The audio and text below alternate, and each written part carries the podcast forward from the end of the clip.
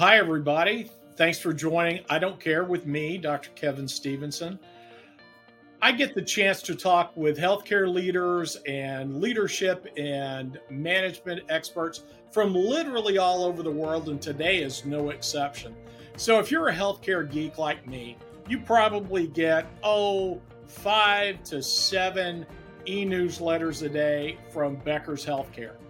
You know, I get I get the hospital review, I get CEO review, I get CFO review, even though thank goodness I'm not the CFO. Uh, and so, and lots of others because, you know, whenever I need healthcare news, I go straight to Becker's Healthcare. And wouldn't you know, I've got Scott Becker, the founder and publisher of Becker's Healthcare, with me today. Scott, thanks for joining me on I Don't Care. Well, Kevin, thank you so much for having me, and what a great show title! And can't wait to get a chance to visit with you. Thank you so much for having me today. Thank you, sir. And thank you. You know, uh, not only the the e newsletters. You know, your platform has so many different great ways for healthcare leaders to connect. You know, I got the chance to come to the annual conference just a couple of months ago. Fantastic. You know, really loved. You know, you you got you guys do it up right. You've got great breakout sessions you know, I really enjoy hearing Mark Cuban talk about his story and cost plus pharmacy and everything else. Tremendous things. I can't wait. I'm actually coming back in November to the CEO uh, CFO roundtable. Can't wait for that. So, so Scott, thanks for doing what you do. How did it get started? Sure. Well, it started like many different businesses and ideas for totally different reasons. I, I, I started Becker's Healthcare 30 years ago. You know, I'm a lawyer by background. As a lawyer by background, and I was trying to build a legal practice. So when I started this 30 years ago, it was really intended as a branding concept. Back in the day, or now they would call that thought leadership. Sure. It's a thought leadership platform. And, and, and I started doing this newsletter and some conferences just on a relatively small scale.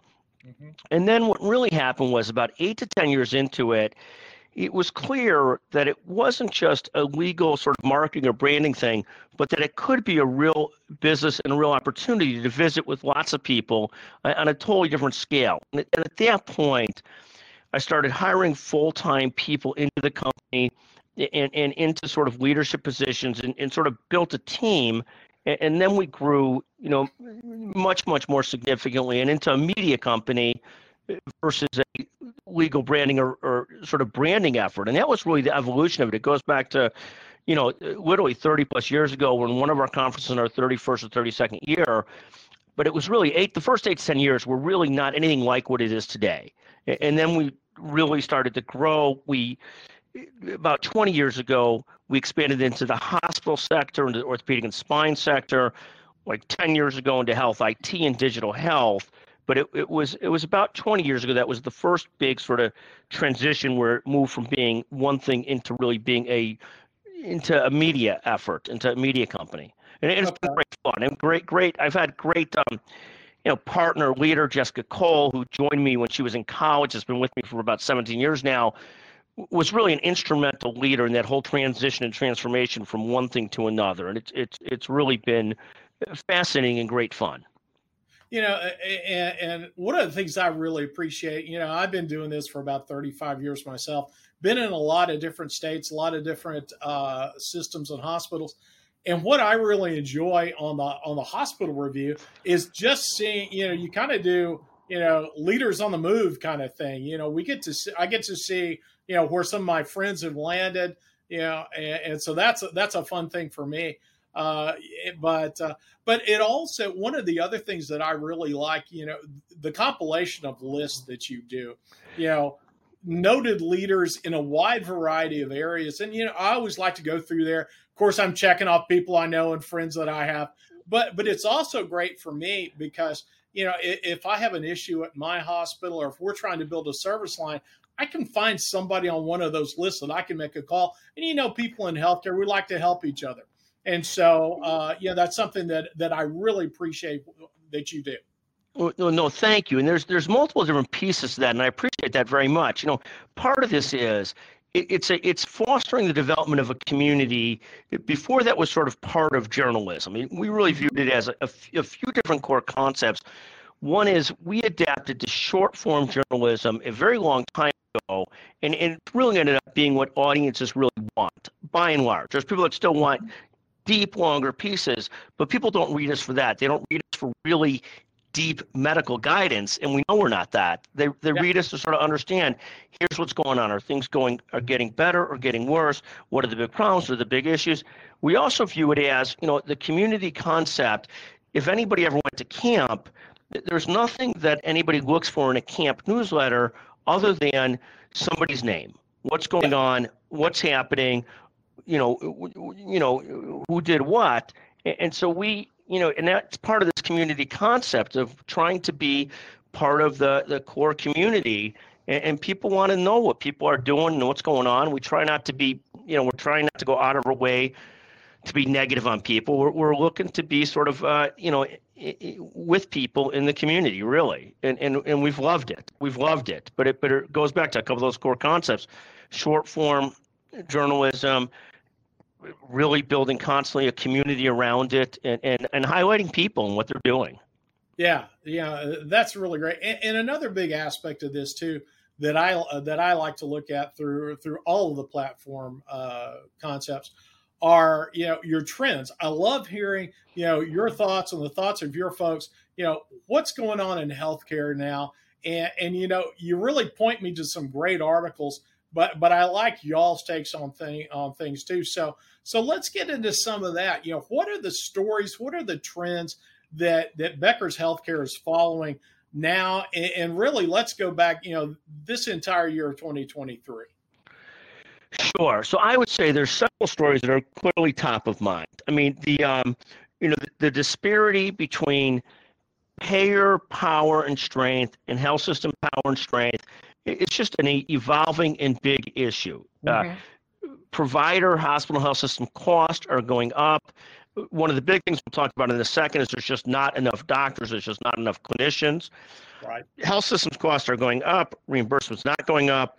You've got more and more different parties picking off profitable parts of healthcare, whether it's private equity, whether it's insurance companies, whether it's uh, CVS, whoever it might be. There, there's a, a, lot of people vying for the healthcare dollar. And at the end of the day, if COVID proved nothing else, you know, before COVID, as you know, there was this big effort throughout the country to reduce the number of hospital beds. People would say we need the right size amount of hospital beds. And, and what's really happened is between the loss of nursing home beds, between COVID, it's become clearer and clearer that in addition to health systems being elite and great academic medical centers and elite and great providers of the best care, they're also the country's safety net for health care. Right. And, so, and, so, when you look at these things and the challenges with margins, challenges with reimbursement, challenges with staffing, challenges with everything, you're really in a very fascinating spot as to how do health systems emerge through this? How do they grow through this? Mm-hmm. You know, you're with a major system. More and more people want to be with major systems, but but but being a major, huge system is not the be all and end all. You still need to have market strength in markets. You still need to be very good at what you do. Um, and some of the mid-sized systems are thriving very well, and sometimes it's easier mm-hmm. for them to control control cost. The other thing we're seeing is some of the large systems transition as much as possible to a capitated book of business, a value-based book of business. We see that with Intermountain. Mm-hmm. And then the, the last trend I think about constantly is, and and it's not always popular. What I say here is that medical education was built pre-internet, and we need to figure out a way to turn out more doctors quicker. And I quite frankly think that is very, very achievable. Right now, it's four years of medical school, after four years of college, plus four years of residency, and often a fellowship. We need a lot more specialists in a lot of areas and it shouldn't take eight to 10 years to turn one out post college. It just shouldn't. It was built on a memorization concept. The, the med school curriculum was largely built pre internet and, it, and it's outdated. And it's, it, it wasn't really a disaster because we turn out very good doctors. It just, we do so very inefficiently and we need more of them. You talk about in the specialty areas, you know, there are a lot of areas where primary care could be supplemented by PAs, by nurse practitioners, by a lot of things together with a lot of technology specialist, it's much harder to train, you know, somebody who's not a doctor to do a lot of the specialty stuff. And in the specialty areas, we all know that if you need the right specialist in the right area, You almost always have to know somebody today. And, that's a disastrous situation. That's just a horrible situation. So when I come back, there's all these different issues, but but very high on the list is we have a million doctors for 330 million people. Those doctors are being, you know, are being bought up so that big parties can monopolize those doctors, and that just is a disaster for all of us, in my in my perspective. It's really a, a horrible situation. So no, I gotta, totally agree. Yeah, I was going to say, yeah, and, and I I totally agree with you on uh, particularly primary care.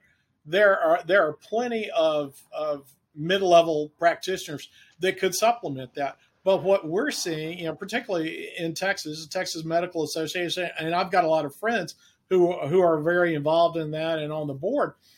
But the, you know they they're they're trying to keep a handle on the physicians providing the care. When you look out in, in West Texas, and I've been in other more rural states as well, that yeah, you you've got counties that don't even have physicians. Uh, you know, and it may only be five or ten thousand people, but they still deserve health care. And so, why can't you get a nurse practitioner or a PA out there in remote locations to provide that, you know, at least primary care? Yeah, no, it's a, it's a, it's an incredibly challenging situation, and the rural communities can't survive without healthcare being somewhere accessible. You just can't mm-hmm. do it. It's uh, inner cities, rural communities can't survive without it, and we can't do it without producing a greater number of doctors. There's enough people that want to go to med school. There's often enough people that want to go to nursing school, and, but we don't have enough nursing faculty. The med school, fifty thousand people apply, twenty thousand get in by the time we're done with residencies, we turn out about 17 to 18,000 doctors a year. It's just not enough for a country with 330 million people. It just doesn't work. The, right. the math doesn't work. Right. Well, and it's something that you said too. You were, you were talking about, you know, w- everything looks at the pandemic and how that's changed everything. But prior to the pandemic, we were still having the, the physician shortage and the nursing shortage.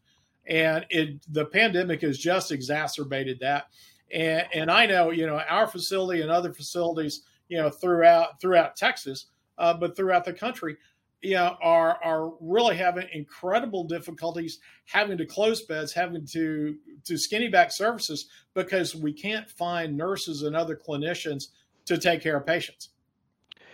And, and that's something we're seeing throughout the country. And there's this great mix of haves and have-nots in healthcare. Of course, there's some big systems that are opening hospitals.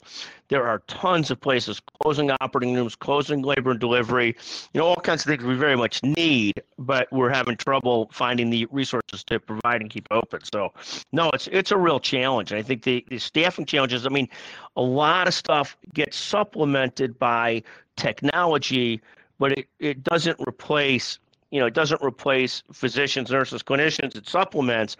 And the other thing that you're seeing is we've got a rebound because there's not enough doctors out there, specialists, primary care, anything. You've got a rebound of emergency departments being overloaded again because there's no place else for patients to go. You know, and so yeah. you see a lot of that throughout the country too, and it's it's a really daunting situation. And and even like where where there was approval in one of the bills for 4,000 more residency spots, but because nothing's done on a bipartisan level in Congress that was put into some major bill that didn't get passed. And then you end up with sort of this debacle because Congress and the White House can't agree to stuff one off. And everybody knows that we need those residency spots. And that's just a drop in the bucket. We really need mm-hmm. to double the number of residency spots, but at least it's a starting point. Yeah, absolutely. Well, I think it was today in, in one of the newsletters you you had the the the list by state of potential rural hospital closures, and of course, you know my state here in Texas, we're leading it with over eighty hospitals at risk for closure. What do we do? It, it, no, it's a, it's a horrible, horrible situation, and obviously, a lot of those are small, remote, critical access hospitals, and they might be small, remote, critical access hospitals, but but largely they're needed largely they're needed. You know, I, I, I you know, and it, it's uh, and many of them are very high quality providers for what they provide, and they're very much needed. And it's both an issue of funding, but even with funding, you can't fix it without staffing. So you could try mm-hmm. and fund all you want, but there's a limited number of doctors and nurses out there, and as the big parties gobble those up, there's just not enough to go around. You've got you've got lifestyle choices going on too, more and more in the residents. If you went back a generation ago, I'm probably around the same vintage as you are. Uh-huh. You know, all kinds of people went out to smaller towns, mid-sized towns. They came back from either the army or they came back from wherever, and they went to small towns, mid-sized towns, and and they were, you know, and now you know, there's there's been a huge move of people, including the professional class, to the bigger metropolitan cities, right. and it's left the smaller cities, the smaller communities, with less and less resources. You know, I mean, I, I even look at a family like mine. We were cousins throughout all of rural Illinois, and almost nobody's still in rural Illinois. Everybody's now in mm-hmm. big cities, someplace or another, and it's it's the same thing with. Uh, doctors and nurses and so forth and it's a it's a really challenging demographic issue and, um, you know, we always solved it, at least historically, through lots of immigration, through lots of bringing in doctors from other countries. And we still do that. And that's still so important from a doctor's and nurse's okay. perspective and clinician's perspective. We need more of that. And we just need to produce more doctors too and produce more nurses too. And, and obviously, us bringing doctors in from other countries the the flip side to that is if you look at this from a world perspective, a global health perspective, not just a U.S. perspective, mm-hmm. our gain is somewhat of a zero sum game. Because if a doctor's right. coming from a different country, we're gaining them, they're losing them. So you're not really helping from a global health perspective. So it may be something that helps us here in the U.S.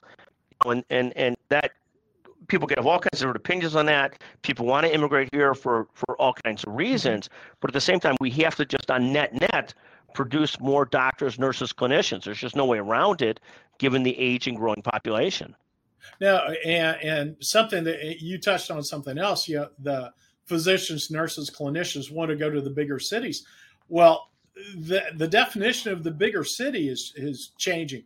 I mean, I'm in a city right now of about 175,000, and our ability to recruit here is uh, greatly constrained you know, we we sit between Dallas and Fort Worth and Austin, two huge growth markets, both of them well over a million people in you know the community. You know, you got Dallas Fort Worth, the metro the metroplex is is right at seven million. Austin now is about a million five. You then you've got San Antonio about the same size, but then you've got we've got Houston down the road, you know, f- uh, about six million people. So here we are, a town. You know, most people would say 175,000. That's pretty decent sized town, and we're having uh, huge challenges.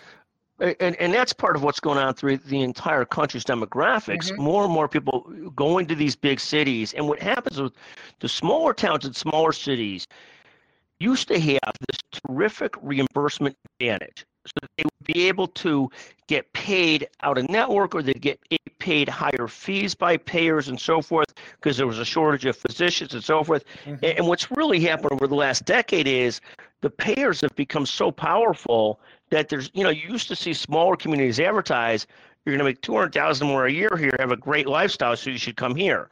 And those deltas are just not there anymore. If anything, they've gone the other direction because now if a community itself is not is not affluent or wealthy. There's not enough money flowing around the community for the hospital, the health system, for the doctors, everybody to make a living. So you end up really more and more with just all of the doctors, the nurses, the clinicians are all bunched around the bigger metropolitan areas, and it's uh, mm-hmm. you know, it's it's very daunting in smaller communities. It's daunting day to day, and it's tremendously daunting in emergency situations.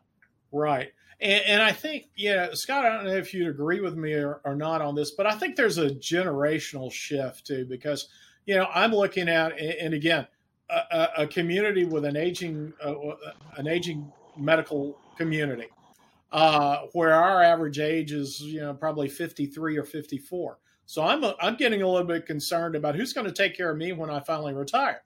Uh, but, you know, those guys, you know, they're the ones that are put, you know, still putting in, you know, 16, 18 hours a day, you know, willing to take call on, you know, on a three in one basis, whatever. The generation coming out of medical school, they're actually looking for a, a quality yes. of life and a limited, you know, they don't want to work that, that, those long hours. They, you know, they want to, eh. you know, do their clinic. They, you know, maybe see a few patients in the hospital, and that's it. Well, and this is demographically just really what's going on. By the time physicians are 40 to 45, just 10 to 12 years after they're done with residency fellowships, you've got some number, like half, are moving towards some reduced schedule. Yeah. And, and that's and, and there's nothing wrong with that. That is something we need to allow people to do, but it but it speaks to the gap we have. So we've talked about the gap of a million doctors for 330 million people, and that those numbers are growing in the in different directions. The 330 million is growing quickly. The 1 million 60,000 is not growing at all. So what happened because you got 18,000 being matriculated each year to residency or something like that or to med school, and and probably that many retiring every year. So you've got a situation where the, the problem is compounded by exactly what you just said. If you had a generation of entrepreneurial doctors that were willing to work 70 hours a week, they, they didn't grow up with much, they came out of the army, whatever it was, whatever it is that drove that mindset, you now have a generation of doctors that are coming out that have been much more, you know, eh, you know, if if my father never saw the kids, I wanted to make sure I saw the kids. It just is yeah. what it is, and it's the same in a lot of families. It's the same throughout the demographic. But the reality is, it means that ratio of hours needed of, of, of patient care needed mm-hmm. compared to number of doctor hours available is shrinking every year because more and more of the doctors are, aren't working like that, which is which is absolutely great. We just need a national recognition that if a good percentage of the doctors are going to work part time, and we need doctors, then we need more doctors. Right. There's just it just it just it's it's really the simple math is 330 divided by a million, but but the real math would go into how many hours are needed. And you got that million working on average less hours than they used to, then you don't need you need if they're working 20% less on average, then we need a million two doctors just to stay even. Yeah. You know, but you're absolutely right. And there's no, it's not even like you can't even, it's not even, it's not something that's arguable. It's true. It, I mean, it's true that on average, more and more doctors hitting 40 are working part time or some reduced schedule, which is great. But we need enough doctors to fill those hours. Yeah, doctors, nurses as well. Same thing. hundred percent. Yeah. So so we've we've talked a lot about staffing. What are some other areas that that you're seeing? You know, some significant trends changing in uh, in healthcare. Yeah, and I wouldn't say there's there's there's there's there's the core blocking and tackling, the coming back to systems now. Either systems trying to move towards more capacity, like Intermountain is and Kaiser mm-hmm. Permanente. That's one example. But there's also the the rebounding back to everybody needs oncology care and everybody needs cardiovascular care, everybody needs orthopedic care. You know, if you went pre-pandemic and in the fee for service world, systems were very focused on the five to six specialties that really drove the dollars in health systems. Mm-hmm. And, and for a period of time, I think the eye's been taken off that ball. Uh, but I think health systems, as they look again at margins and at trouble and so forth, are again focusing on where is it that we could do care, provide care, do what we need to do, and pay the bills too. Yeah. So you've got more and more. Every health system that didn't have one is building a cancer pavilion and not good nor bad, not a value judgment. There's so much uh, cancer need, there's so much oncological needs. Yeah. So there's a real need that lines up with it, but it's also a place where there's still money in the specialty. But it comes back to do you have enough doctors, enough oncologists, enough radiation oncologists, enough right. everything to, to make that all go? Same thing, orthopedics. Everybody needs their knee replaced, or joint replaced, or mm-hmm. arthroscopy at some point if they're staying active at some point. And so the systems doubling down again on those areas. We've got just a lot of different things like that where people are doubling back to those things. Then you've got a percentage of systems really trying to get out in front on whether it's virtual nursing or mm. AI driven type things, or, or I, have heard sort of the healthcare technological innovation talked about in two different ways. One way is things that supplement and help leverage a doctor or nurse or clinician. Mm-hmm. And those would be things like telehealth. Telehealth yeah. doesn't replace a doctor, but it might make a doctor's job easier because he or she doesn't have to be in a certain office all day, all the time. Mm-hmm. Uh, just like in the old days, teleradiology was the first area, and it really grew out of. We couldn't get radiologists out to rural communities, so teleradiology evolved. Mm-hmm. So, so telehealth, virtual health are things that supplement the current doctor population. They help. Mm-hmm people talk about the next level of thing is at what point do you develop technology or AI that takes it a whole step further that replaces the nurse or doctor, that, that at least replaces a lot of what they do. And so in some hospital systems are now experimenting with the robots. You know, robots mm-hmm. that actually not robotic surgery, which is you know well well along, but doesn't replace a doctor at all, but is used by a doctor as, as a tool. Mm-hmm. But you've got robots in some systems that they're using as test pilots to replace nurses. Just you know, it's almost like the automation you see every place. Is is yeah. there a way to do this with relying less on the four to five million nurses we have in our country? And I think mm-hmm. those technological innovations, and it, it's hard for systems. It's a big investment to try these things, but some of them view it as they absolutely have to do it. They have no choice. And, and again, mid-sized to bigger systems have an easier time taking the chance on investing in some of these things than does a small critical access hospital or a surgery center. Yeah, absolutely. Well, I know whenever I was at the uh, the annual meeting uh, recently, it seemed like every breakout session with was either talking about AI or consumerism. I mean, it was that that yeah. I think that was the theme. Am I right? Well, it's it's if it's not purposely the theme, it's certainly the theme that people are talking about and trying to figure out. I mean, you, you came to the annual meeting on the cusp of a year where hospitals had their worst margins probably ever. You know, probably yeah. ever in total throughout the country, and mm-hmm. so people and and a lot of it's driven by really difficult staffing costs, really difficult staffing challenges, and the leakage of revenue.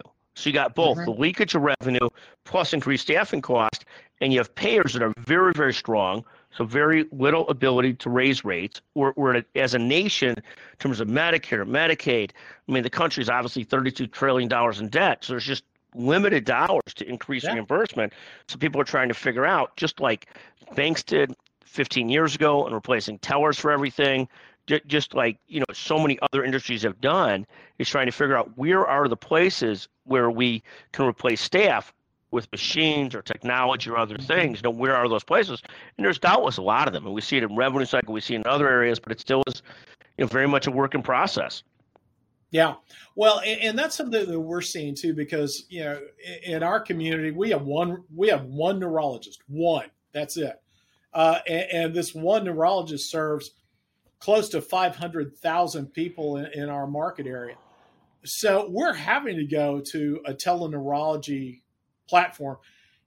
And we we're spending a lot of time in, in our clinics trying to change the expectations of patients because yes. you know, of, unfortunately gone are the days where you you know if you want to see a specialist in a timely fashion you may not be able to see them in person. It may have to be a, a telehealth platform. Not even a question, and it and it's somewhat it's really a shame in a way. I mean, the beauty of only having one neurologist in the community, it makes very clear to everybody we better find a way to solve this. I mean, that's the only yeah. beauty of that because one is like one, you might as well have none because you're so held, right. you're so. I mean, that might be the greatest person in the world, but you can't afford in any business anything to have one leader, one person, one specialist, one anything. Just it just doesn't work because that, that person has a bad day and you're in trouble. That person gets hit by a truck, you're done. So it yeah. forces you to find other answers. The unfortunate thing is what we're finding is is a lot of those answers are are not optimally developed as of yet. You know, so when my parents badly need a telehealth visit, half the time because there's not that really sitting down and visiting with somebody and seeing what's going on. Half the time it seems like that telehealth visit misses half of it and my parents end up in the emergency room again. It's yeah. not and that's not that's not that's not a negative on the doctor. That's just a negative on it's just not as good as some of the other ways of doing things. Right. And it, and right. it's it's but we need compromise, of course. When you have, I mean, neurologists are, are tremendously short, behavioral health, psychiatrists, psychologists mm-hmm. are tremendously short. Just a lot of areas we're very very short in trying to figure out how do we get past that. Yeah. Well, hey Scott, this has been a blast because you know getting to talk to you and the you know the the scope of what you get to see and hear you know, uh, I really appreciate the fact that you were able to bring that to to my audience to to share. Any final words? Any final thoughts uh, before we close out? No, I think though. Of course, I say no, but of course I'll have some. But the thing, Dr. Stevenson, one, one, it's a pleasure to visit with you, and thank you so much for making this so comfortable and, and, and such a pleasure. The, the thing that I find fascinating is so many solutions. I mean, there are solutions that are right in front of us that are so clear we have to fix them, mm-hmm. but but nobody seems to have the willpower. There's right. there's challenges with the medical boards, there's challenges with the government to fix some of the issues, just producing more doctors. The, the situation of one neurologist for 500,000 people is just a travesty. I mean, yeah. the, the the flip side to all this is at least and some of this is sticky and challenging is the old phrase is necessity is the mother of invention so, so sooner or later the good thing about this is because all of us are healthcare consumers we're not doing healthcare for others so what happens mm-hmm. is your family your family sooner or later somebody in the family is going to have dementia alzheimer's something where you need a neurologist we, and that's that's not that's not good but that's just no. the reality the, the beauty is. of healthcare is in some ways it can be quite democratic where because we all are going to have the problem, it, it's we can't say not having enough neurologists is their problem, not my problem. In some ways, it's all of our problem because we all, you know, th- there's a VIP thing in healthcare where some of us get better access than others, but certainly there's just not enough doctors to do that. So it's all of our problem.